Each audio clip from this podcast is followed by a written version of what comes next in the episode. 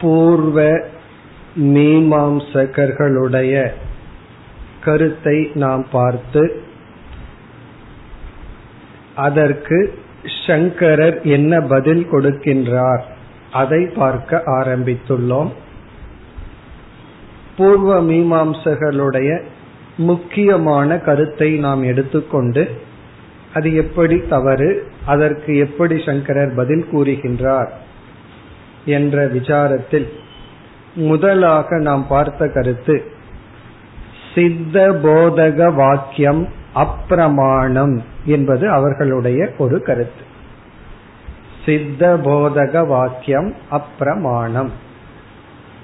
சித்த போதக வாக்கியம் என்றால் ஏற்கனவே இருக்கின்ற ஒரு பொருளை பற்றி பேசுகின்ற வாக்கியத்தை பிரமாணம் என்று எடுத்துக்கொள்ளக்கூடாது. கூடாது சித்த போதகம்னா சித்த வஸ்து போதகம்னா உபதேசிக்கின்ற. ஏற்கனவே இருக்கின்ற ஒரு பொருளை பற்றி கூறுகின்ற வாக்கியம் அது வந்து பிரமாணம் அல்ல. அந்த கருத்தை நாம் நீக்கினோம். இவ்விதம் அவர்கள் சொல்வதற்கு ஒரு முக்கிய காரணம் சித்த போதக வாக்கியம் அப்பிரயோஜனம் என்று சொன்னார்கள். ஏற்கனவே இருக்கின்ற ஒரு வஸ்துவை பற்றி பேசுகின்ற வாக்கியம் பயனற்றது அப்பிரயோஜனம். அதற்கு நம்முடைய பதில் சாமான்யமாக அப்படி இருந்தாலும் அறியாமையினால் ஒரு அனர்த்தம் வந்தால் அங்கு பிரயோஜனம் உண்டு. அறியாமையில் ஒரு அனர்த்தம் வரும் பொழுது சித்த போதக வாக்கியம் பயனை கொடுக்கும். நாயம் சற்பக இதுவதுன்னு பார்த்தோம். இது பாம்பு அல்ல என்ற வார்த்தையை போல. ஆகவே சித்த போதக வாக்கியம் பிரயோஜனத்துடன் கூடியதுதான் ஆகவே பிரமாணம். அடுத்ததாக நாம் பார்த்த கருத்து ஞானம் நேரடியாக பலனை கொடுக்கின்றது என்பதற்கு சங்கரர் பல உபனிஷத் வாக்கியங்களை எடுத்து காட்டினார். முதல்ல வந்து அனுபவ பிரமாணத்தை கூறி பிறகு ஸ்ருதி பிரமாணத்தை கூறினார். அதாவது உபனிஷத்துக்கள் சாக்ஷாத் நேரடியாகவே ஞானத்துக்கு பலனை கூறுகின்றது. ஆகவே சித்த போதக வாக்கியம் பயனை உடையது என்பது உபனிஷத் பிரமாணம். இதுவரை நம்ம பார்த்தோம். இனி அடுத்த கருத்துக்கு செல்கின்றோம். அவர்களுடைய அடுத்த முக்கியமான தவறான கருத்து சப்த பிரமாணம் பிரத்யக்ஷ விஷயத்தை தான் போதிக்கும். அனுவாதம் தான் செய்யும் என்று அவர்கள் கூறுகின்றார்கள். சப்த பிரமாணம் பிரத்யக்ஷ விஷயம் அல்லது அனுவாதத்தை தான் செய்யும். இந்த சப்தம் என்பது குறிப்பாக சித்த போதக வாக்கியமாக இருக்கும் பொழுது. இது வந்து நம்ம அனுபவத்துல பார்க்கிறோம். நம்ம வாக்கியத்துல ஒன்றை கூறினால் நம்ம அடுத்த கேள்வி கேட்போம் உனக்கு எப்படி தெரிந்தது? நான் அங்கு சென்று வந்தேன் நான் அதை சுவைத்தேன் கேட்டேன் என்று ஏற்கனவே வேறு பிரமாணத்தில் அனுபவித்ததைத்தான் நாம் சப்தமாக வாக்கியமாக கூறி வருகின்றோம். அதனால் அவன் என்ன சொல்கின்றான்? நீ இருக்கின்ற பிரம்மத்தை பற்றி சப்த ரூபமாக போதித்தால் அது வந்து வேற பிரமாணத்துல பிரத்யக்ஷ முதலிய பிரமாணத்தில் அறியப்பட்டதாகத்தான் இருந்திருக்க வேண்டும். சப்தம் புதிதாக ஒன்றை உனக்கு உபதேசிக்காது. பிறகு பூர்வ மீமாம்சகா என்ன சொல்கின்றார்கள்? சப்தம் வந்து கர்மத்தை போதித்தால் நீ கர்மம் செய்து புதிதாக ஒரு புண்ணியத்தை அடைந்து பலனை அடைவாய். ஒரு வார்த்தையை கேட்கறதுனால மட்டும் உனக்கு ஒரு பலனும் கிடைக்காது. இப்ப சப்தம் வந்து புதிதான பிரயோஜன அறிவை கொடுக்காது. ஏற்கனவே அறிந்ததைத்தான் அறிவிக்கும். இப்ப சப்த பிரமாணம் அறிந்ததை அறிவிக்குமே தவிர புதிதாக ஒன்றை அறிவிக்காது. நமக்கு அது புதிதா இருக்கலாம். யாரிடமிருந்து சப்தம் வருதோ அவருக்கு வேறு மூலமாக அறியப்பட்டதாக இருக்கும். வேறு பிரமாணத்தின் மூலமாக அறியப்பட்டதாக இருக்கும். பிறகு இதற்கு நம்முடைய பதில் இங்கே சங்கரர் சொல்கின்றார் பல இடங்களில் இது உண்மைதான். பல இடத்துல சப்த பிரமாணம் ஒருவர் ஒன்றை சொல்லும் பொழுது அவர் ஏற்கனவே அனுபவிச்சதோ அல்லது ஏற்கனவே அனுமானம் செய்ததையோ தான் திருப்பி சொல்றார். இப்ப நம்ம ஸ்கூலுக்கு காலேஜுக்கு போகும்போது ஆசிரியர் வந்து பாடம் சொல்லி கொடுக்கிறார்கள். அவங்க வந்து பாடம் சொல்லி கொடுக்கறது வந்து ஏற்கனவே ரிசர்ச் பண்ணி ஏற்கனவே முடிவு செய்யப்பட்டது தான் புஸ்தகத்தில் இருக்கு மாணவர்களுக்கு தான் அது புதிதாக இருக்கிறதே தவிர அது ஏற்கனவே அனுபவிக்கப்பட்டதா இருக்கு. இப்ப சயின்ஸ் கிளாஸ் வந்து எடுக்கும் பொழுது டெலஸ்கோப்ல எல்லாம் பார்த்து முடிவு பண்ணி வச்சிருக்காங்க. இப்ப அதைத்தான் இவர் வந்து எடுத்து சொல்கின்றார். பையனுக்கு புதிதே தவிர அந்த சப்த பிரமாணம் அதுதான். அந்த வார்த்தையை தான் பிரமாணம்னு சொல்ல முடியாது. அத சங்கரர் ஏற்றுக்கொண்டு விதிவிலக்கு இருக்கின்றது அப்படின்னு சொல்ற உண்மைதான். சாதாரணமா அது உண்மைதான். ஆனால் விதிவிலக்கு இருக்கிறது. பூர்வ மீமாம்சகர்களாக பூர்வபக்ஷி இருக்கின்ற காரணத்தினால் அவர்களுடைய ஒரு கருத்தை வைத்தே பதில் கூறுகின்றார். இங்கு சங்கரருடைய பதில் கர்ம காண்டத்துல சொர்க்கம் என்கின்ற ஒரு இடத்தை பற்றி சாஸ்திரம் பேசுகின்றது.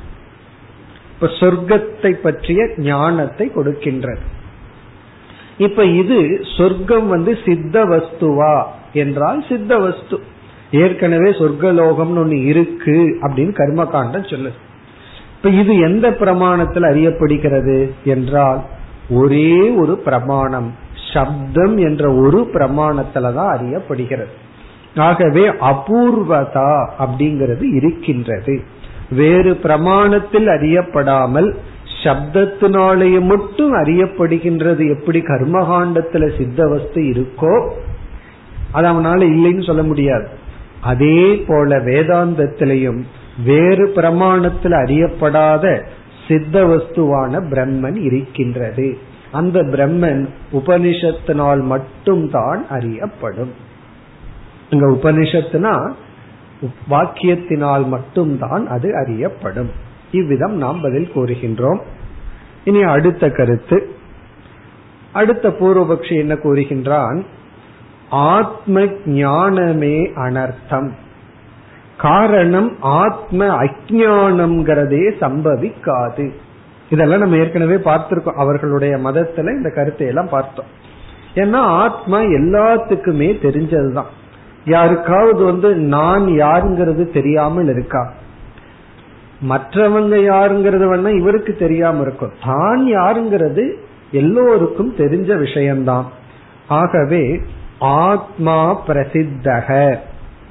அதக ந விசாரம் அர்ஹதி ஆத்மா பிரசித்தமாக இருக்கின்ற காரணத்தினால் ஆத்ம விஷயத்தில் விசாரம் செய்ய வேண்டிய அவசியம் இல்லை. ஏன்னா அது ஏற்கனவே பிரசித்தமா இருக்கு.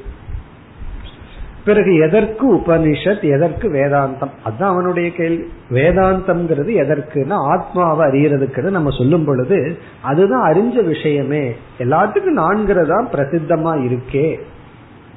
இனி சங்கரருடைய பதில் ஆத்மா ஒரு சம்சாரியாக எல்லோருக்கும் பிரசித்தமாக இருக்கின்றது. ஜீவரூபேன ஆத்மா பிரசித்தக. ஒரு ஜீவனாக எல்லோருக்கும் பிரசித்தமா இருக்கு. ஒருவன் வந்து தான் ஜீவன் சம்சாரி வரையறுக்கப்பட்டவன் மரணத்துக்கு உட்பட்டவன் இப்படி எல்லோருக்கும் பிரசித்தமா இருக்கு. இத நம்ம இல்லைன்னு சொல்லல. ஆனால் ஆத்மா பிரம்ம ரூபேன அப்பிரசித்தம். ஆத்மாதான் பிரம்மன் அப்படிங்கிறது பிரசித்தியா இல்லை.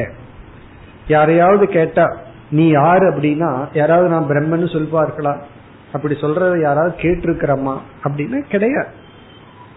அப்போ இங்க என்ன சொல்கின்றார் சங்கரர்? நீ சொல்ற ஆத்மா ஆத்மான இங்க அகம் அகம் நான்கிறது வந்து தவறாக பிரசித்தியாக உள்ளது. நான்கிறது உண்மையாக பிரசித்தியாக இல்லை. நான் என்பதனுடைய பொய் எல்லாத்துக்கும் தெரிஞ்சதா இருக்கு? நான் என்பதனுடைய உண்மை யாருக்கும் தெரியவில்லை. ஆகவே விசாரம் தேவைப்படுகிறது. இப்ப நான்கிற சொல்லினுடைய பொய்யான அர்த்தம் வந்து எல்லாத்துக்கும் தெரிஞ்சதுதான். உண்மைதான் யாருக்கும் தெரியவில்லை. இனி அடுத்த கருத்துக்கு வருகின்றோம். அடுத்த கருத்து வந்து பிரமாணத்திற்கு லட்சணம் கூறும் பொழுது எது பிரமாணம் அப்படிங்கிறதுக்கு ஒரு லட்சணம் கூறும் பொழுது பூர்வபக்ஷி மூன்று நிபந்தனைகளை கூறினான். அது நம்ம ஏற்கனவே பார்த்தோம். பூர்வபக்ஷினா பூர்வ மீமாம்சகர்கள். அனதிகத அபாதித பிரயோஜனவத் அப்படின்னு மூணு நிபந்தனை. அனதிகதம் அப்படின்னா ஏற்கனவே அறியப்படாததை அறிவிக்க வேண்டும். அபாதிதம்னா அறிவிக்கப்பட்டது மற்ற பிரமாணத்தினால் நீக்கப்படக்கூடாது. பிரயோஜனவத்துனா பலனை உடையதாக இருக்க வேண்டும். ஒரு சென்டென்ஸ் ஒரு வாக்கியம் பிரமாணம் அறிவை கொடுக்கும் கருவினா அந்த வாக்கியத்துக்கு இந்த மூணு நிபந்தனை இருக்கணும்னு சொன்னோம். இப்ப நம்ம வந்து என்ன சொல்றோம்? இரண்டு நிபந்தனை போதும். மூன்றாவது நிபந்தனை அவசியம் இல்லை அப்படின்னு சொல்றோம். ஒரு வாக்கியம் பிரமாணமா இருக்கணும் அப்படின்னா அது அனதிகதமாகவும் அபாதிதமாகவும் மட்டும் இருந்தா போதும் பிரயோஜனம் இருக்கா இல்லையா அப்படிங்கறது பிரமாணத்தை நிர்ணயிக்காது. அப்படி இருந்ததுன்னு வச்சுக்கோமே நாம எத்தனையோ பொருளை பார்க்கிறோம். அதுல சில பொருள் தான் நமக்கு பிரயோஜனத்தை கொடுக்கும். சில பொருள் நமக்கு பிரயோஜனமே இல்லை. இருந்தாலும் பார்ப்போம். ஆனா அதுவும் ஞானம் தானே. பிரயோஜனம் இல்லாததெல்லாம் ஞானம் இல்லை அப்படின்னா நம்ம வாழ்க்கையில பாக்கிறது அதிகமா பிரயோஜனம் இல்லாதது தான் அதெல்லாம் ஞானம் இல்லாம போயிடும். அப்போ நம்ம வாழ்க்கையில எத்தனையோ பயனற்றத பார்க்கிறோம். இருந்தாலும் அது ஞானமாகத்தான் நமக்கு இருக்கு. ஆகவே ஒரு வாக்கியம் பிரயோஜனத்தை தருதா இல்லையாங்கிறது கேள்வி இல்லை. அது வேறதனால அறியப்படாததும் வேறு பிரமாணத்துல நீக்கப்படாமல் இருக்காங்கிறது மட்டும் போதும். இதை கூறி பிறகு நம்ம என்ன சொல்றோம்? உன்னுடைய கருத்துப்படி பிரயோஜனம் வேண்டும்னு சொன்னாலும் கூட வேதாந்த வாக்கியத்துல பிரயோஜனம் இருக்கின்றது. நம்ம வந்து உண்மையை சொல்லிடுறோம். பிரமாணம்ங்கிறதுக்கு லட்சணம் ரெண்டு தான். நீ மூன்றாவது சேர்த்திருக்க வேண்டிய அவசியம் இல்லை ஒரு கால் நீ சேர்த்தினாலும் அது எங்களுடைய வேதாந்த வாக்கியத்தில் ஒத்து போகின்றது. எங்களுக்கு ஒத்து போகுதுங்கிறதுனால பிரமாணத்தினுடைய லட்சணத்தை தப்பா சொல்லக்கூடாதுன்னு நம்ம சொல்றோம். வேதாந்த வாக்கியம் பிரயோஜனத்துடன் கூடியதுதான் அப்படின்னு சொல்லி நம்ம சொல்றோம். இப்படி சொல்றதிலிருந்து அவர்களுடைய ஒரு முக்கிய கருத்தை நாம் நிராகரணம் செய்கின்றோம். அவர்களுடைய முக்கிய கருத்து என்ன? கர்மகாண்டம் இருக்கு. அதுல எத்தனையோ வாக்கியங்கள் வந்து இந்த கர்மத்தை செய் அப்படின்னு சொல்ற வாக்கியம். அது விதி வாக்கியம். இதை செய்யாது அப்படிங்கிறது நிஷேத வாக்கியம். பிறகு கர்ம காண்டத்துக்குள்ளேயே எந்த வாக்கியம் கர்மத்தை போதிக்காமல் இதை செய் அப்படின்னு சொல்றதுக்கு பதிலா வேற ஏதாவது சொல்லுச்சு அப்படின்னா இந்திரன் கையில வஜ்ரம்ங்கிற ஆயுதம் இருக்கு அப்படின்னு சொல்லுது ஒரு வாக்கியம். வஜ்ரஹஸ்த புரந்தரகன்னு ஒரு வாக்கியம் வேத வாக்கியம். அது வந்து ஒரு கர்மத்தையும் செய்ய சொல்லல. இந்திரன் கையில வஜ்ராயுதம் இருக்கு அப்படின்னு ஒரு வாக்கியம். அப்ப அவன் யோசிக்கிறான் கர்ம காண்டத்துல கர்மத்தை போதிக்காத ஒரு வாக்கியம் இருக்கே இந்த வாக்கியம் பிரமாணம் இல்லையே ஆனா வேதம் முழுவதும் நம்ம படிக்கணுமே என்ன பண்றது? இந்த வாக்கியம் இந்திரனை தியானம் பண்ணணும் அப்படிங்கிற கர்மத்தோட சேர்த்து இந்த வாக்கியத்துக்கு ஒரு பிராமான்யத்தை கொடுக்கணும். அப்ப கர்மகாண்டத்தில் அவர்கள் என்ன செய்கிறார்கள்? எந்த வாக்கியம் இந்த கர்மத்தை செய் இந்த தியானத்தை செய்யு சொல்லாமல் ஒரு ஸ்டேட்மெண்ட் ஆஃப் ஃபேக்ட் இருக்கிறத சொல்லுதோ அந்த வாக்கியத்தை ஒரு கர்மத்தை செய்ங்கிற வாக்கியத்தோட ஜாயின் பண்ணி அந்த வாக்கியத்திற்கு பிரமாணம் அப்படிங்கிற ஒரு ஸ்டேட்டஸ கொடுக்கிறார்கள். இப்ப வந்து இந்திரனை தியானிக்க வேண்டும் அப்படிங்கிறது விதி வாக்கியம். இந்திரன் கையில வஜ்ராயுதம் இருக்கு. இந்திரன் அவ்வளவு மகிமை பொருந்தியவர் அப்படின்னு இந்திர ஸ்துதி. அப்ப இந்த ஸ்துதி வாக்கியம் வந்து இப்படிப்பட்ட மகத்துவத்துடைய இந்திரன் அப்படின்னு தேவதைய புகழ்வதன் மூலம் இந்த இந்திரன் தியானிக்கப்பட வேண்டிய வாக்கியம் வந்து வெயிட் ஆகுது ஏன்னா இந்திரனை ஸ்துதி செய்யற வாக்கியம் தியானிக்க வேண்டும்ங்கிற வாக்கியத்தோட சேர்ந்து அந்த வாக்கியமும் ஒரு ஸ்டேட்டஸ பெறுது. அர்த்தத்தை பெற்று விடுகிறது. இதத்தான் கர்ம சேஷக அப்படின்னு சொல்லப்படுகிறது. கர்ம சேஷக அப்படின்னா சேஷம்னா சேர்த்தி கொள்ளுதல் அடிஷன் கர்ம சேஷம்னா எந்த வாக்கியம் செயலை போதிக்கவில்லையோ அந்த வாக்கியம் செயலை போதிக்கின்ற வாக்கியத்தோடு சேர்த்தி கொள்ள வேண்டும் அட்டாச் பண்ணணும். அர்த்தவாதமாக அதோட சேர்த்திக்கணும். அதுக்காக இது சொல்லப்பட்டது. நம்ம இதுக்கு ஒரு உதாரணம் பார்த்துட்டோம். ஒரு சேல்ஸ்மேன் வந்து நீங்கள் இதை வாங்குங்கள்னு சொல்லணும். அதுதான் அவனுடைய டியூட்டி. ஆனா அவன் என்ன சொல்றான்? இந்த ப்ராடக்ட் நல்லா இருக்கும். இது வந்து இப்படி இருக்குன்னு ப்ராடக்டினுடைய பெருமைய சொல்றான். இப்ப ப்ராடக்டினுடைய பெருமையை அவன் சொல்றதனுடைய அர்த்தம் என்ன? ஏன் அதை நம்ம அங்கீகரிக்கிறோம் அப்படின்னா இத வாங்குங்க அப்படிங்கிற முக்கிய வாக்கியத்துக்கு இது சப்போர்ட்டிவ் வாக்கியமா இருக்கு. மற்ற ப்ராடக்டினுடைய கஷ்டத்தை சொல்றான் அல்லது குறைபாட சொல்றான். அந்த நிந்தனை அது எதற்கு உதவுது? இதத்தான் வாங்கணுங்கிற வாக்கியத்துக்கு அந்த நிந்தனை வாக்கியம் உதவி செய்கின்றது. அப்படி வேதத்துல எந்தெந்த வாக்கியம் ஆக்ஷன் செயலை போதிக்கலையோ அதெல்லாம் செயலோடு செயலை போதிக்கின்ற வாக்கியத்தோட சேர்த்த உடனே இந்த வாக்கியத்திற்கு ஒரு ஸ்டேட்டஸ் கிடைச்சிடும் இல்லைன்னா இது பிரயோஜனம் இல்லாம போயிரும். இதுதான் அவர்களுடைய ஒரு மெயின் மேஜர் அச்சானிய போன்ற கருத்து. இப்ப இந்த இடத்துலதான் அவங்க என்ன சொல்லி உள்ளார்கள்? வேதாந்த வந்து உபனிஷத்துக்கள் கர்ம சேஷக. உபனிஷத்துக்கள் எல்லாம் ஒரு கர்மத்தோட அட்டாச் பண்ணணும். என்ன அது ஸ்டேட்மெண்ட் ஆஃப் ஃபேக்ட தான் பேசியிருக்கு அப்படின்னு அவர்கள் சொல்லி உள்ளார்கள் அதை இப்பொழுது சங்கரர் நீக்குகின்றார். இப்ப இவர்களுடைய இப்ப மைய கருத்தை சங்கரர் வந்து பல கருத்தை சொல்லி நீக்கிறார். இப்ப நம்ம வந்து பூர்வ மீமாம்சகர்களுடைய அந்த சென்ட்ரல் முக்கியமான கருத்தை நீக்க ஆரம்பம் செய்கின்றோம். இப்ப சங்கரருடைய பாயிண்ட பார்த்துட்டு வர்றோம். எதற்கு? உபனிஷத்துக்கள் கர்ம சேஷக என்ற கருத்தை இப்பொழுது நாம் எடுத்துக்கொண்டுள்ளோம் அதை நம்ம நீக்க போறோம். அதுக்கு சங்கரர் கொடுக்கிற பாயிண்ட் ஒவ்வொன்னா பார்த்துட்டு வரோம் அதுல முதல் கருத்து உபனிஷத்துக்கள் ஸ்வத பிராமான்யம். உபனிஷத்துக்குன்னு இயற்கையாகவே பிராமான்யம் உள்ளது. அப்படின்னு சொல்றார். உபனிஷத் வந்து கர்மத்தோட சேர்ந்துதான் பிராமணியத்தை அடையணுங்கிற அவசியம் இல்லை. அதாவது பிரமாணம்ங்கிற ஸ்டேட்டஸ் அடையணுங்கிறது இல்ல. உபனிஷத் வந்து ஸ்வத பிராமான்யமாக இருக்கின்றது. அதுக்கு என்ன காரணம்னா சிம்பிள் பிரமாண லட்சண சம்பவாத். பிரமாணத்துக்கு என்ன லட்சணம் இருக்கோ அது உபனிஷத்துக்கு இருக்குன்ற பிரமாணம் அப்படிங்கிற ஒரு வார்த்தைக்கு என்ன ஒரு டெபனிஷன் இருக்கோ அந்த டெபனிஷன் வந்து உபனிஷத்துக்கு பொருந்துகின்றது.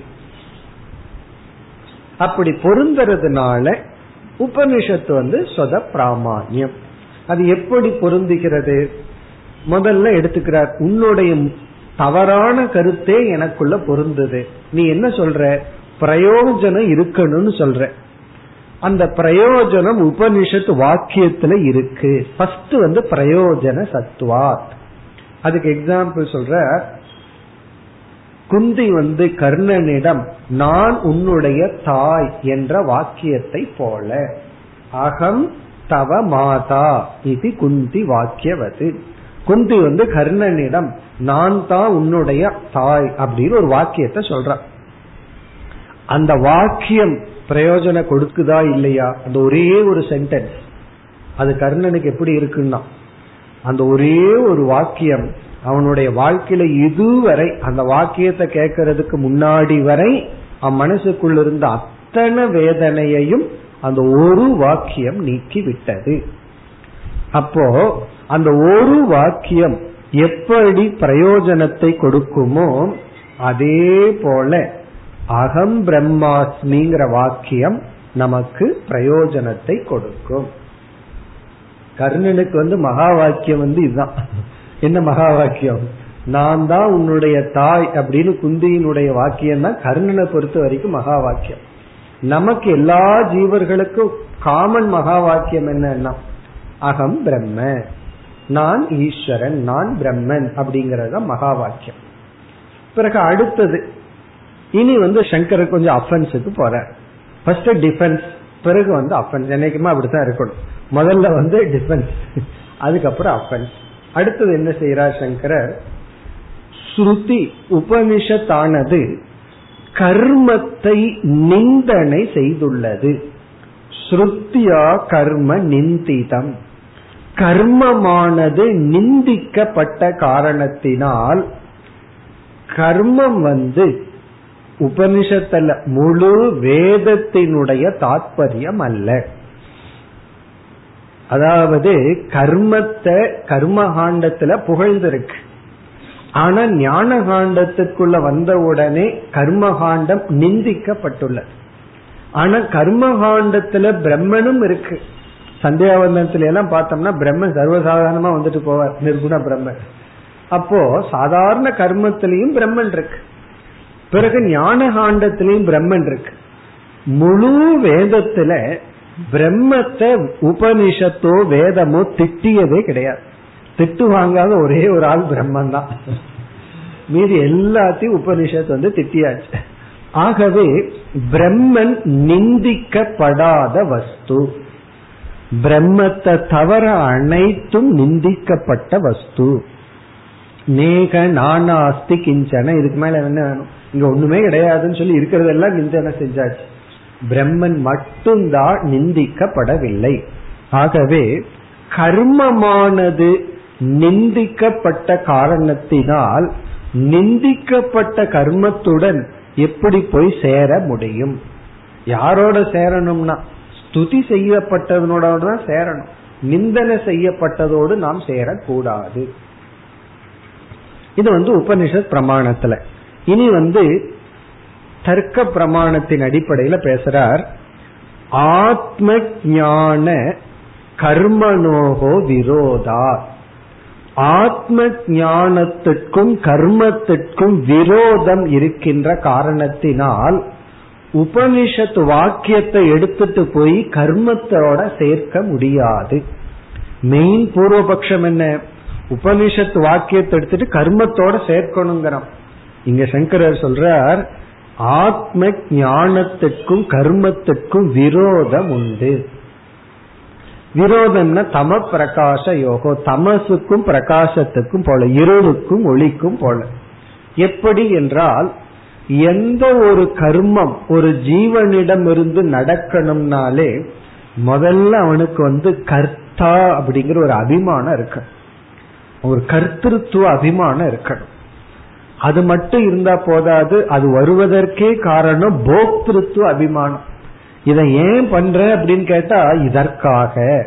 எதற்கு சமைக்கிறீர்கள் அப்படின்னா யாராவது சும்மா சமைக்கிறேன்னா சொல்லுவோம் நேரம் போகலின்னு சமைக்கிறேன்னா சொல்லுவோம் சாப்பிடுவதற்காக. ஆகவே போக்தாவா இருக்கணுங்கிறதுக்காகத்தான் கர்த்தா. இப்ப கர்த்தா போக்தாவா இருக்கிறது தான் கர்மத்துக்கு வந்து மூல கேது. ஒன்றை அனுபவிக்க விரும்பல அப்படின்னா அதை நம்ம செய்யவும் விரும்ப மாட்டோம். இப்போ ஒரு ஒரு விஷயத்துல கர்த்தாவாக போக்தாவாக நாம இல்லைன்னா அந்த விஷயமான கர்மம் நம்ம இடத்திலிருந்து நடைபெறாது. காரணம் என்ன அதுக்கு விரும்பல செய்யவும் விரும்பல பலனையும் விரும்பல. அப்ப எங்க வந்து கர்ம நடக்குதோ அதற்கு பின்னாடி கர்த்தா போக்தா இருந்துதான் ஆகணும். இனி ஞானம் அகர்த்தா அபோக்தான்னு சொல்றது ஞானம். அகம் பிரம்மங்கிற ஞானம் வந்து என்ன சொல்லுதுன்னா நான் கர்த்தாவும் அல்ல போக்தாவும் அல்லன்னு சொல்லுது.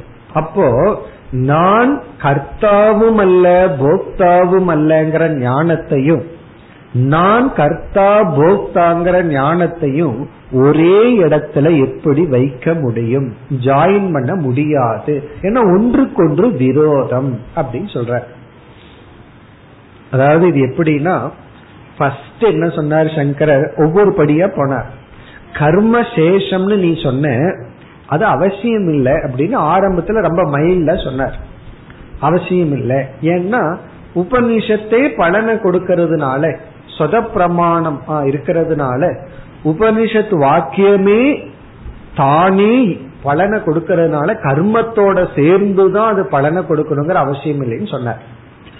அதனால நீ கர்ம காண்டத்தை தனியா வச்சுக்கோ நான் உபனிஷத்தை தனியா வச்சுக்கிறேன் அடுத்த ஸ்டெப் என்ன சொன்னார்?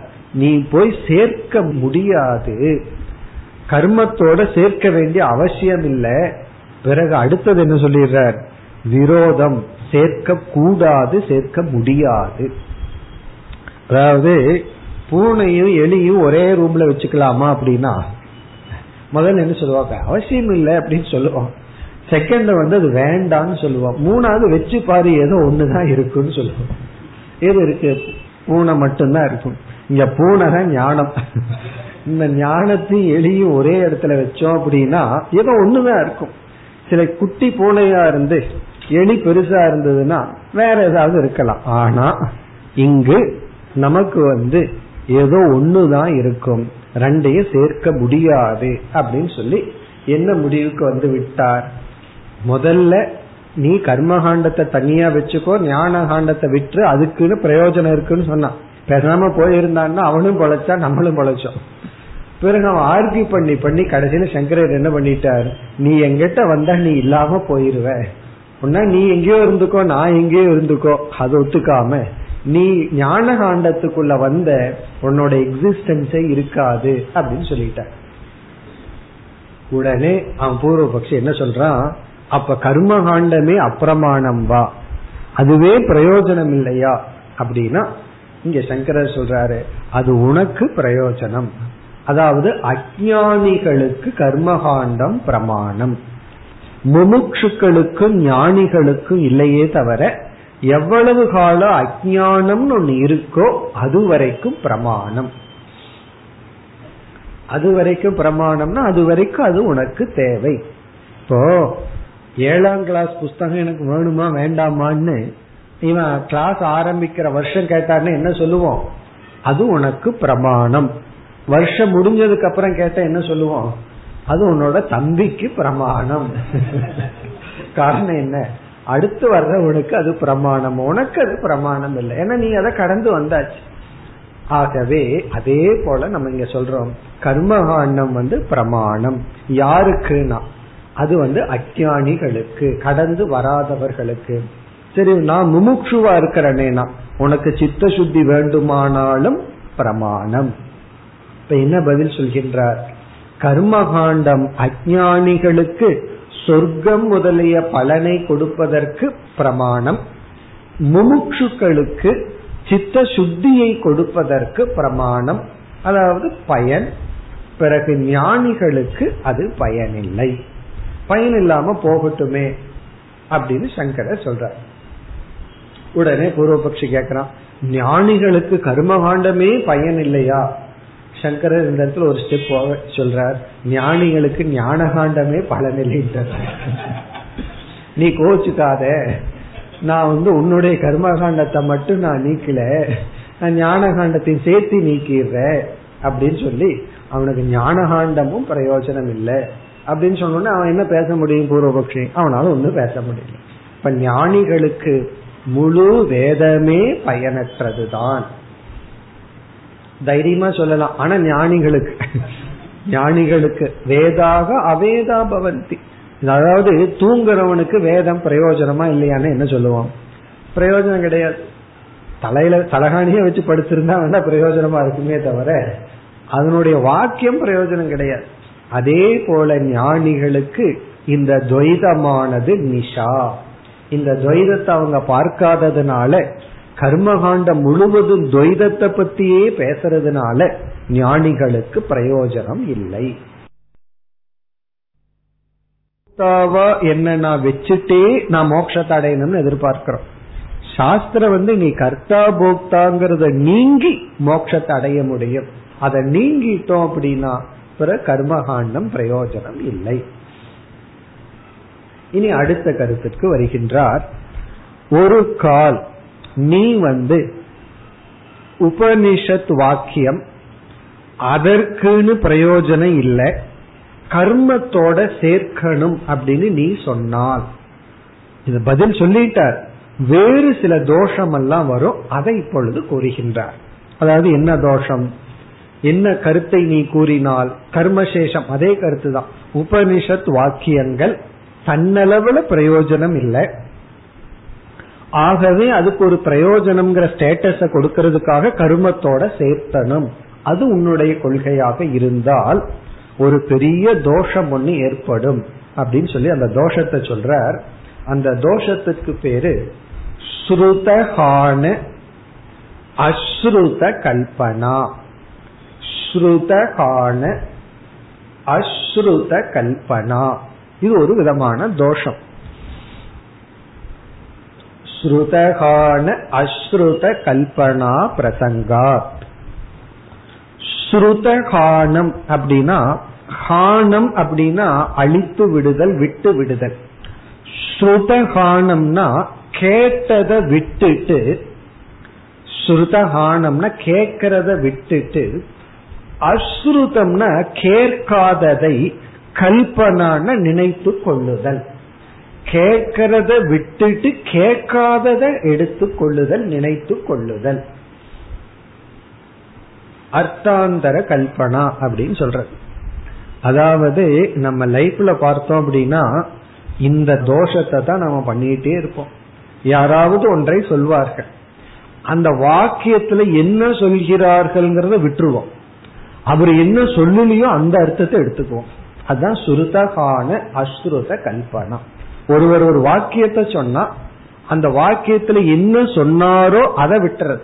அதை தானே எடுத்துக்கணும் அதை விட்டுறது.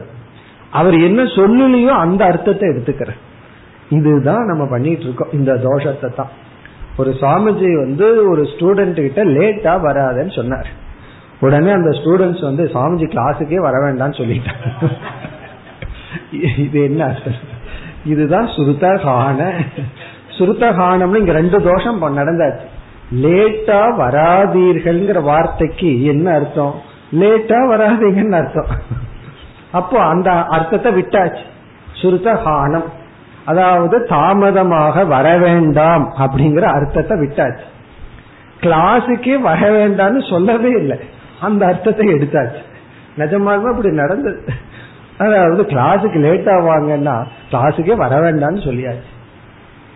இப்படித்தான். அதிகமா சாப்பிடாதன்னா பாரு என்ன சாப்பிடவே வேண்டாம்னு சொல்றேன். வீட்டில் தான் நடக்கும். அதிகமா சாப்பிடாதன்னா அதிகமா சாப்பிடாதன்னு அர்த்தம். அந்த அர்த்தத்தை விட்டுட்டு வேறொரு அர்த்தத்தை எடுத்துக்கிறது. அப்படி ஸ்ருதகான அஸ்ருத கல்பனா. நம்ம லைஃப்ல பார்த்தோம் அப்படின்னா பல problem almost ninety nine percent problem இதுதான். அப்போ ஒருவர் என்ன சொல்கிறார்கள் அப்படிங்கறத கேட்காம நம்ம வந்து அதை விட்டுட்டு பிறகு எது சொல்லப்படவில்லையோ அதை நாம் எடுத்துக் கொள்ளுதல். இந்த தோஷம் வரும். இப்ப நம்ம உபனிஷத்துக்குள்ள போனோம் உபனிஷத்து வந்து என்ன போதிக்கின்றது? பிரம்மன் இருக்கு. அந்த பிரம்மத்தை புரிஞ்சுக்கிறதுனாலேயே பலன் இருக்குன்னு உபனிஷத் போதிக்குது. இவன் என்ன பண்ணிட்டான்? கர்மகாண்டி இந்த அர்த்தத்தை விட்டுட்டான். பிரம்மன் இருக்கு. அந்த பிரம்மன் பூர்ணமா இருக்கு. அது ஆத்மஸ்வரூபமா இருக்கு. அதை அறியறதுனாலேயே பிரயோஜனம் இருக்கு அப்படிங்கறதையெல்லாம் அவன் வந்து விட்டுட்டான். இப்ப ஸ்ருதஹானம்.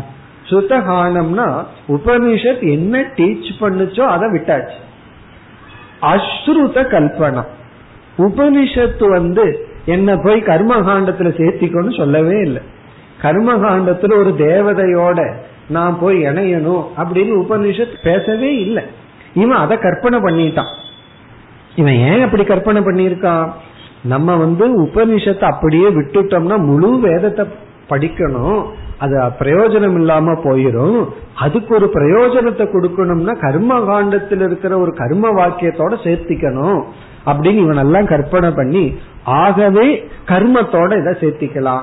அல்லது தியானத்தோட இதை சேர்த்திக்கலாம். இப்படி எல்லாம் அவன் வந்து கற்பனை பண்ணிட்டான். அப்ப அவன் என்ன பண்ணியிருக்கான்? ஸ்ருதகான அஸ்ருத கல்பனா.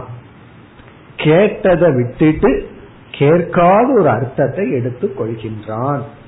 இந்த தோஷம் வந்து விடும். வருத்தமேனா? இந்த தோஷம் வந்து அனர்த்தம். இந்த தோஷம் வந்து நமக்கு அனர்த்தத்தை தான் கொடுக்கும் நல்லதை கொடுக்காது ஏன்னா கேட்கறது வந்து பிரமாணம். நல்லதா இருக்கும். அதை நம்ம விட்டுட்டு கேட்காத ஒன்றை நம்ம எடுத்துக்கொள்வதுங்கிறது தவறு. இது வந்து ஒரு பாயிண்ட் இந்த ஒரு கருத்து இருக்கே சுருத்தகான அசுருத்த கல்பனா. இது ஒரு நியாயம். இதற்கு ஜஸ்ட் ஆப்போசிட்டாவே இனி ஒரு நியாயம் இருக்கு. அதாவது ஸ்ருதகான அஸ்ருத கல்பனா அப்படிங்கறத எந்த இடத்துல பின்பற்றணுமோ அங்கதான் பின்பற்றணும்.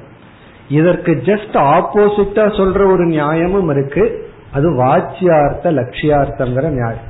அதை பார்த்தீங்கன்னா ஜஸ்ட் ஆப்போசிட் அப்ப வந்து எதை நம்ம கேட்கிறோமோ அதை விட்டுறணும்.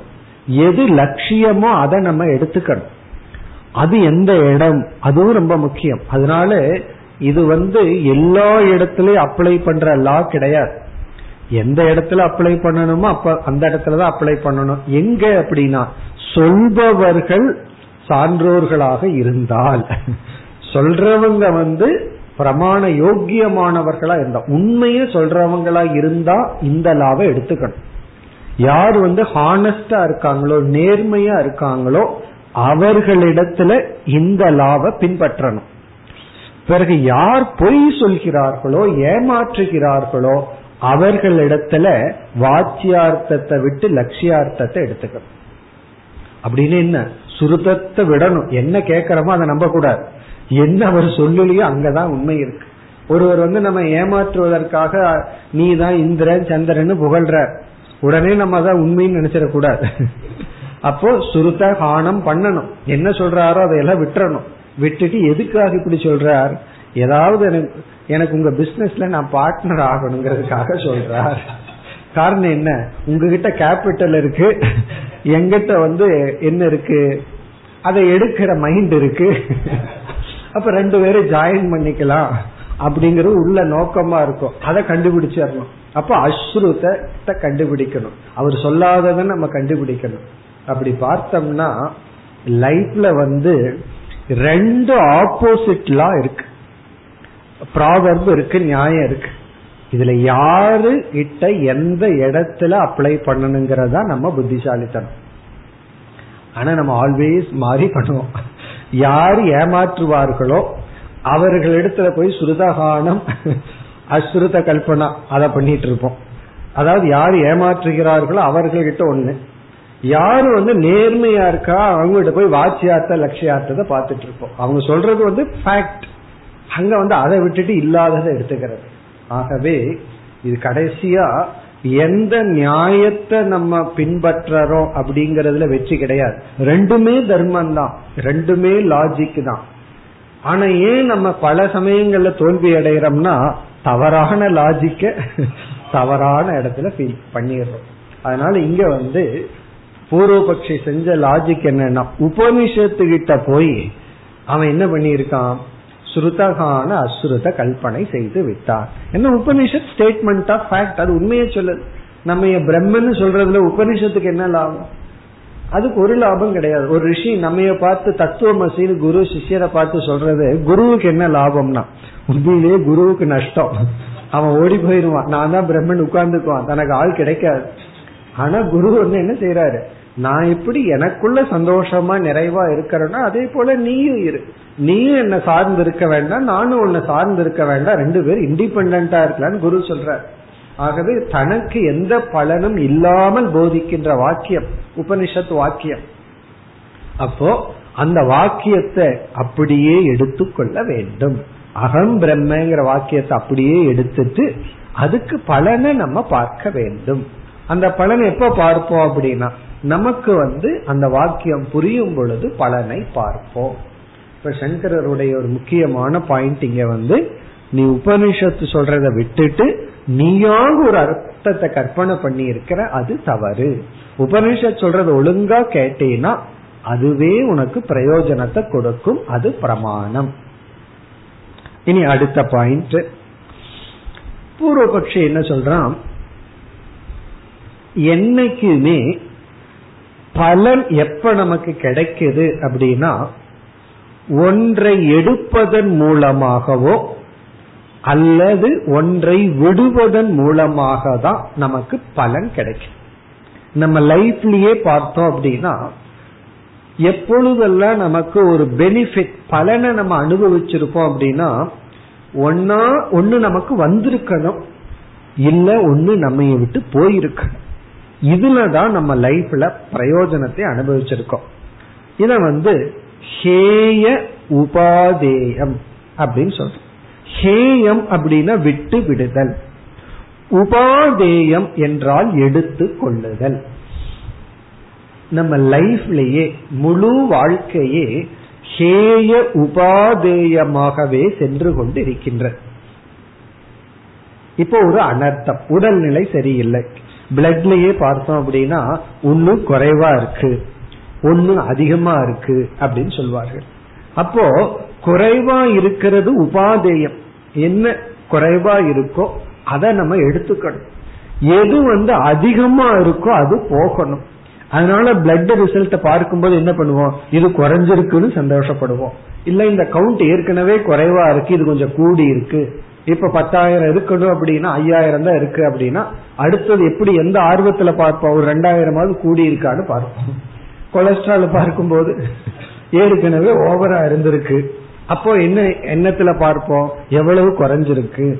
அப்போ சில பேர் எடை எவ்வளவு கூடியிருக்குன்னு பார்ப்பார்கள். சில பேர் எவ்வளவு குறைஞ்சிருக்குன்னு பார்ப்பார்கள். அப்ப லைஃப்ல பார்த்தோம் அப்படின்னா ஒன்னா பிளஸ் இல்ல மைனஸ் அது வந்து ரிலேட்டிவ் எது பிளஸ் எது மைனஸ் அப்படி. அதுதான் லைஃபே அதுதான் பெனிஃபிட் இத அவன் சொல்லிட்டு இந்த கர்மகாண்ட என்ன பண்ணுது தெரியுமோ? ஒன்னா உனக்கு பிளஸ் கொடுக்குது அல்லது மைனஸ் கொடுக்குது. உனக்கு ஒரு பகைவன் இருக்கானா ஒரு யாகம் பண்ணு. அந்த யாகம் வந்து அவனை தீர்த்துரும் அப்போ உனக்கு ஒரு மைனஸ் கொடுத்து உனக்கு ஹெல்ப் பண்ணது. அல்லது உனக்கு ஒரு ஐஸ்வர்யம் வேணுமா? யாகம் பண்ணு உனக்கு பணம் கிடைக்கும் பதவி கிடைக்கும். அப்படி ஒன்னா ஹானம் அல்லது ஹேயம் ஒன்னா உனக்கு உன்னிடத்திலிருந்து நீக்கி உனக்கு ஒரு பலனை கொடுக்குது. உபாதேயம். உனக்கு ஒன்னு ஆட் பண்ணி நீ இருக்கிற உன்னோட உனக்கு ஒரு அடிஷனை கொடுத்து பலனை கொடுக்குது. இப்படி கர்மகாண்டம் வந்து கான்ஸ்டன்டா நமக்கு ஹேய உபாதேயமா இருந்து நமக்கு உதவி கொண்டு இருக்கின்றது. சங்கரர் சந்தோஷம் கேட்கிறார் கேட்கறதுக்கு நல்லா தான் இருக்கு. இதுல என்ன தப்பு? நான் இதுல என்ன குறை அப்படின்னு கேட்கிறார் அப்ப பூர்வபக்ஷி சொல்றான் உன்னோட பிரம்மன் என்ன பண்ணுது? அப்படின்னு நம்ம பார்த்து கேட்கணும். உன்னுடைய பிரம்மன் வந்து உனக்கு ஏதாவது கூட்டி கொடுக்குதா? சில பேர் சொல்லுவாங்கல்ல கொஞ்சம் கூட்டி கொடுங்க. இந்த ஆட்டோ ரிக்ஷா பல சொல்லுவாங்க கொஞ்சம் மேலே போட்டு கொடுங்கன்னு சொல்றது போல. உனக்கு வந்து பிரம்மன் ஏதாவது மேலே போட்டு கொடுக்குதா? அல்லது உங்ககிட்ட இருக்கிறது ஏதாவது நீக்குதா? அது வந்து ஹேயமும் அல்ல உபாதேயமும் அல்ல. அப்ப பிரம்மன் வந்து ஹேய உபாதேய ரஹிதம். பிரம்மனை வந்து நீக்கவும் முடியாது எடுத்துக்கொள்ளவும் முடியாது அதுதான் இருக்கே. அதனாலதான் சில பேர் திட்டுறதுக்கு பிரம்மன்கிற வார்த்தை யூஸ் பண்ண பிரம்ம மாதிரி ஏன் அப்படியே இருக்க? ஒன்னா ஒன்னா சேர்த்திக்கோ இல்ல கழிச்சுக்கோ. கூட்டிக்கோ அல்லது கழிச்சுக்கோ. சும்மா அப்படியே ஏன் நிக்கிற அப்படின்னு திட்டுவாங்கல்ல? அப்படி அவன் பூர்வபக்ஷி சொல்றான் உன்னுடைய பிரம்மன் வந்து எதற்குமே உன்னை சேர்க்க முடியாது கழிக்க முடியாது. அதனால என்ன பலன்? அந்த பிரம்மத்தை நீ அடைகிறதுனாலயோ அந்த பிரம்மத்தை தெரிஞ்சுக்கிறதுனாலயோ உனக்கு என்ன பலன் கிடைச்சிட போகுது? ஆனா கர்மகாண்டமோ உனக்கு வந்து பலனை கொடுக்கும். அதாவது ஒருவர் வந்து ஒரு பொருளை நம்ம கொடுத்துட்டு இதனால உனக்கு ஒரு பிளஸும் கிடையாது ஒரு மைனஸும் கிடையாது. அப்படின்னா அந்த பொருள் எதுக்கு? நியூட்ரல். அது ஒரு பிளஸும் கிடையாது ஒரு மைனஸும் கிடையாதுன்னா அப்ப நம்ம என்ன சொல்லுவோம்? அதனால ஒரு பிரயோஜனம் கிடையாது. அதுக்கு பூர்வ பட்சி சொல்றா அந்த மாதிரி பொருளின் இடத்தில் நமக்கு உதாசீனதா தான் வேணும். உதாசீனதா. உதாசீனம்ங்கிறது வந்து அது பிளஸும் மைனஸும் இல்லை அப்படின்னா அதை நம்ம வெறுக்க வேண்டிய அவசியம் கிடையாது. ஏன்னா அதனால பிளஸும் இல்லை மைனஸும் இல்லை. அதை விரும்ப வேண்டிய அவசியம் இல்லை. அது உதாசீனா இருக்க வேண்டிய இடம். அப்ப இவன் சொல்றான் இந்த உலகத்திலேயே உதாசீனிக்கப்பட வேண்டிய ஒரே வஸ்து பிரம்மன். அதாவது கண்டுக்காம கேர் பண்ணாம அப்படியே விட்டு அது இருந்துட்டு போகட்டும். சில வீட்டுல நம்ம போனோம்னா அப்படி இருப்போம். நம்மளோட பிரசன்ஸையே கண்டுகொள்ள மாட்டார்கள். நம்ம இருக்கிறோமா இல்லையா? நம்ம ஒரு ஆளா இருக்கிறோம் அப்படிங்கறதே இருக்காது. அப்ப நம்ம நினைச்சுங்க நான் பிரம்மனா அங்க இருக்கேன் உதாசீன.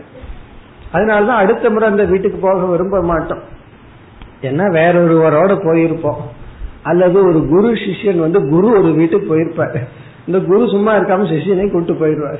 அவங்க எல்லாம் இந்த குருவுக்கு தான் மரியாதை கொடுப்பாங்க. அந்த சிஷியனுடைய பிரசன்ஸே யாருக்கும் தெரியாது. அது பாட்டு உட்கார்ந்துட்டு இருப்பாரு. அப்பதான் ஒரு நினைக்கணும் நான் பிரம்மன். காரணம் என்ன உதாசீனா இருக்கும் யாருமே நம்ம பிரசன்ஸ வந்து கண்டுகொள்ளவில்லை. அந்த மாதிரி பிரம்மன் அப்ப பூர்வபக்ஷி சொல்றான் பிரம்மன் இடத்துல நமக்கு என்ன ஆட்டிடியூட் இருக்கணுமா? இந்த ஆட்டிடியூட் இருக்கணுமா? உதாசீனா பிரம்மனை பார்க்கணும். ஏதோ இருக்கு சொல்லிடுது. உபனிஷத்து வந்து இப்போ பூர்வபக்ஷி இறங்கி வந்துட்டான். சரி ஏதோ பிரம்மன் இருக்கு. அது இருந்துட்டு போகட்டும். ஆனா அதனிடத்துல நமக்கு உதாசீன புத்தி தான் இருக்கணும். நேய புத்தி எதற்கு? அதை தெரிஞ்சுக்கணுங்கிற புத்தி உனக்கு எதற்கு? பிராப்பிய புத்தி அதை அடையணுங்கிற புத்தி உனக்கு எதற்கு? அதற்காக நீ அதிகாரித்துவம் தகுதிப்படுத்தணும்னு நினைச்சு கஷ்டப்படுறையே அதெல்லாம் எதற்கு? அதை உதாசீனா விட்டு விட வேண்டியது தானே. அப்படி நம்ம பரிகாசம் பண்றான் அதுக்கு சங்கரர் சொல்றார் ரொம்ப அழகான வார்த்தையை சொல்றார் இந்த இடத்துல. நீ பிரம்மத்துக்கு என்ன லட்சணம் சொன்னையோ அது வந்து எங்களுக்கு அலங்காரம் அப்படின்னு சொல்ற இதே வார்த்தையை சங்கரர் பயன்படுத்துறார். அலங்காரம். நீ எதை தோஷமா சொல்றையோ அது வந்து அலங்காரம். அது வந்து எனக்கு மாலை போட்ட மாதிரி. சில பேர் சொல்லுவாங்க அவன் ரொம்ப வைராக்கியமா இருக்கான்னு தோஷமா சொல்லுவாரு. அவனுக்கு கோபமே வர்றதில்லை அப்படின்னு குறை சொல்லுவார்கள். என்ன செஞ்ச திட்டுனாலும் கோபமே வர்றதில்லை. கோபமே வர்றதில்லை அப்படின்னு சொல்லி யாராவது நம்ம பார்த்து திட்டுனா அது வந்து நிந்தையா அல்லது அலங்காரமா ஸ்துதியா? அவர்களுக்கு நிந்தையா தெரியும். நமக்குள்ள அது வந்து ஒரு ஸ்துதி. சில சமயங்கள்ல சில பேர் நம்ம பார்த்து திட்டுறது நம்ம இடத்துல சொல்ற குறை வந்து நமக்கு ஒரு அச்சீவ்மெண்ட் நமக்கு அது ஒரு ஸ்துதி. சில பேர் இந்த வேதாந்தம் முடிச்சுட்டு வீட்டுல அலட்டிக்கவே மாட்டேன்னு திட்டுவார்கள். அது அவங்களுக்கு திட்டுறது. ஆனா நமக்கு என்னன்னா நமக்கு அது ஒரு அலங்காரம். அப்ப சங்கரர் என்ன சொல்றார்? ஹேய உபாதேய ரஹித வஸ்து அப்படின்னு பிரம்மத்துக்கு நீ சொல்றது வந்து அலங்காரம். அந்த வஸ்துவை அடையிறது தான் லட்சியம் அப்படின்னு சொல்ற அப்படிப்பட்ட வஸ்து அடையிறது இருக்கே அதுதான் லட்சியம். பிறகு அவன் வந்து எதை பெருமைப்படுத்தி சொன்னானோ வாழ்க்கையே ஹேய உபாதேயமா இருக்கிறது அப்படின்னு சொன்னானோ சங்கரர் அந்த லட்சணத்தை சம்சாரம் அப்படின்னு சொல்ற பிரம்மத்துக்கு சொன்னதை தலைகீழா சொல்லி பிரம்மத்தை உதாசீனா பாருன்னு சொன்னத பிரம்மத்தை லட்சியமா பாருன்னு சொல்லி கர்மகாண்டம் வந்து உனக்கு ஹேய உபாதேயத்தை பண்ணிட்டு இருக்குன்னு பெருமையா சொன்னத அதுதான் சம்சாரம்னு சங்கரர் சொல்ற அப்போ இவனுடைய லட்சணம் ஆஃப் சம்சாரம் இவனை எதை சம்சாரம்னு மோட்சம்னு நினைக்கிறானோ அது நமக்கு முற்றிலும் ஆப்போசிட்டா இருக்கு. என்ன சொல்கின்றார்? எதுவரை ஒருவனுடைய மனதிற்குள்ள இத நீக்கணும் இத அடையணுங்கிற எண்ணம் இருக்கோ அதுவரை அவன் சம்சாரி. ஒரு முக்கியமான லட்சணம். எதுவரை நம்ம மனசுல இத நீக்கணும் இத அடையணும் அப்படிங்கிற எண்ணம் இருக்கோ அதுவரை நாம் சம்சாரி. இதுதான் சங்கரர் கொடுக்கிற இந்த ஒரு ஒரு அழுத்தமான கருத்து. இவன் வந்து இத சொல்லி பொறுமையா சொன்னான். கர்மகாண்ட என்ன பண்ணிட்டு இருக்கு தெரியுமோ அப்படின்னு பெருமையா சொல்றான்.